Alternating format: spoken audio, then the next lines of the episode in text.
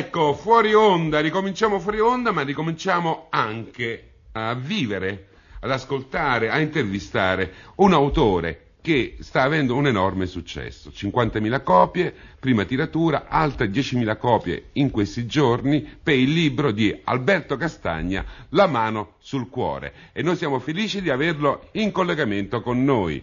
Alberto? Ciao Roberto, buona mattinata, buon tutto. Ciao carissimo, guarda un applauso da parte nostra perché siamo felici veramente di poter parlare di questo libro. L'ho letto e veramente mi ha emozionato. Sarà l'età, insomma, che ne so, ma a un certo punto ho avuto gli occhi lucidi. Io questo libro che racconta la tua Odissea, la tua via Crucis, veramente, questa andata e ritorno, mi ha lasciato veramente in alcune parti senza parole.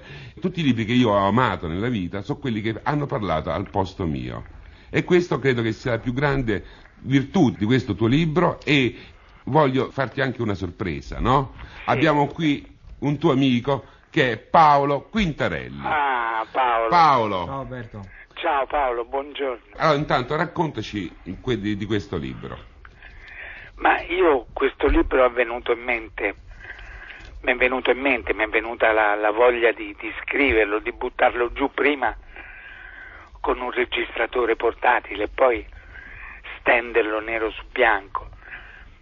In quei lunghi otto mesi di ospedale, negli ultimi mesi quando stavo un po' meglio, quando dovevo anche impiegare il mio tempo perché, per non impazzire, per non avere soltanto il muro della terapia intensiva e gli allarmi nelle orecchie, allora dovevo fare qualcosa, tenere la testa impegnata, oltre che dal pensiero e dalla voglia di sopravvivere, tenerla impegnata nel fare qualche cosa. Allora ho deciso di raccontare questa mia odissea, come hai detto tu, via Crucis, questo cataclisma che mi è piombato addosso.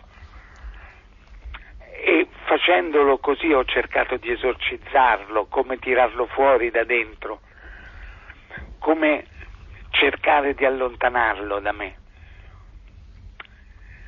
Lì dentro, come hai visto, non c'è sentimentalismo, non c'è... No, è molto è crudele il Esatto, libro. c'è solo la verità. E qui dice a pagina 97: Devo scontare l'inferno qui, sulla terra, per i miei troppi peccati, o sono un prediletto da Dio e per questo sottoposto a prove sempre più dure e che non finiscono mai? Certo, è questo che ti chiedi in quei momenti, ma te lo chiedi brevissimamente perché una cosa che non devi mai fare, questo lo dico a vantaggio di coloro che possano trovarsi in una situazione del genere, è quella di non fermarsi a chiedere perché. Se cominci a interrogarti sul perché ti è capitato questo e non trovi una risposta perché sei stato uno normale, insomma non sei stato una carogna, non hai fatto del male, hai fatto la tua vita tranquilla, serena, normale, impazzisci, non trovi una spiegazione plausibile. E in- sempre nel, nel tuo libro c'è un momento veramente che mi ha, eh, come dire, m- agitato.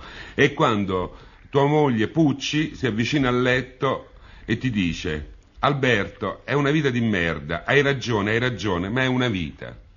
Sì, è vero, e quello mi ha fatto riflettere moltissimo. È pur sempre una vita e vale la pena di essere vissuta, vale la pena di combattere per, per tirare avanti, per cercare di uscirne.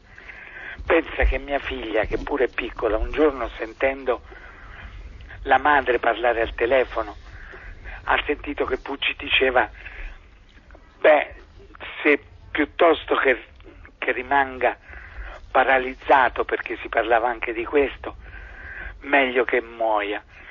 E Carolina si mise a piangere e disse, mamma, anche su una sedia a rotelle papà è sempre papà e io lo voglio anche su una sedia a rotelle. Quindi la forza di questo pensiero di una bambina di sei anni, quando Pucci me l'ha raccontato, mi ha dato ancora più vigore, mi ha dato ancora più una spinta, capisci?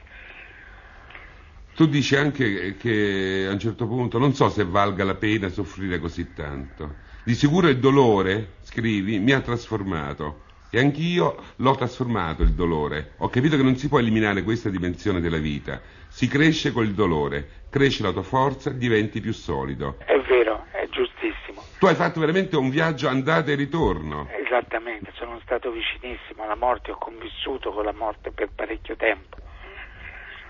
Nei momenti di lucidità me ne rendevo conto, nei momenti in cui non ero narcotizzato, in cui non ero anestetizzato, me ne rendevo conto, avevo paura, sentivo il ghiaccio, sentivo il gelo, sentivo delle sensazioni incredibili, avevo degli incubi, non riuscivo a chiudere occhio mai, né di notte né di giorno.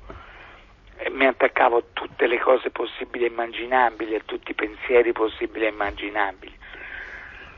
E il dolore stesso che, che sentivo cercavo di vincerlo, cercavo di lottare in qualsiasi modo però delle volte non ce la facevo, infatti delle volte mi abbandonavo, mi, mi, mi, buttavo giù, però poi bastava un'idea, bastava un pensiero a cui aggrapparsi, un appiglio e mi ritiravo su e cercavo di risollevarmi. Cioè io avevo voglia di, di, di raccontarmela questa storia. L'ho detto prima per tirarla fuori, per esorcizzarla, per tenerla lontano il più possibile. Nello stesso tempo ho cercato nella mia immensa presunzione di dare un messaggio a chi, a chi può soffrire, a chi può attraversare un momento del genere per cercare di non farlo arrendere, per cercare di farlo continuare a sperare anche quando di spiragli e di luce in lontananza se ne vede poca. Questo mi ha spinto a raccontare se dovessi, Alberto, consigliare un libro a tua figlia Carolina. Ma a mia figlia Carolina a sei anni ancora consiglierei delle fiabe. Ha appena cominciato adesso e lei è un'appassionata di lettura. Perché si mette lì il pomeriggio, la sera e si legge questi libricini che sono poi di poche pagine, però sono 15-20 pagine. Senti, posso chiedere una cosa Alberto, certo. però per fargli chiudere con una cosa bella questa, Dimmi, questa chiacchierata. Io vorrei che tu ci parlassi un attimo del mare. Eh, il mare, il mare. Non posso parlare un attimo del mare perché il mare è la mia vita. Senti, nel libro eh, torna continuamente l'onda. Sì, infatti io sono, sono un malato del mare.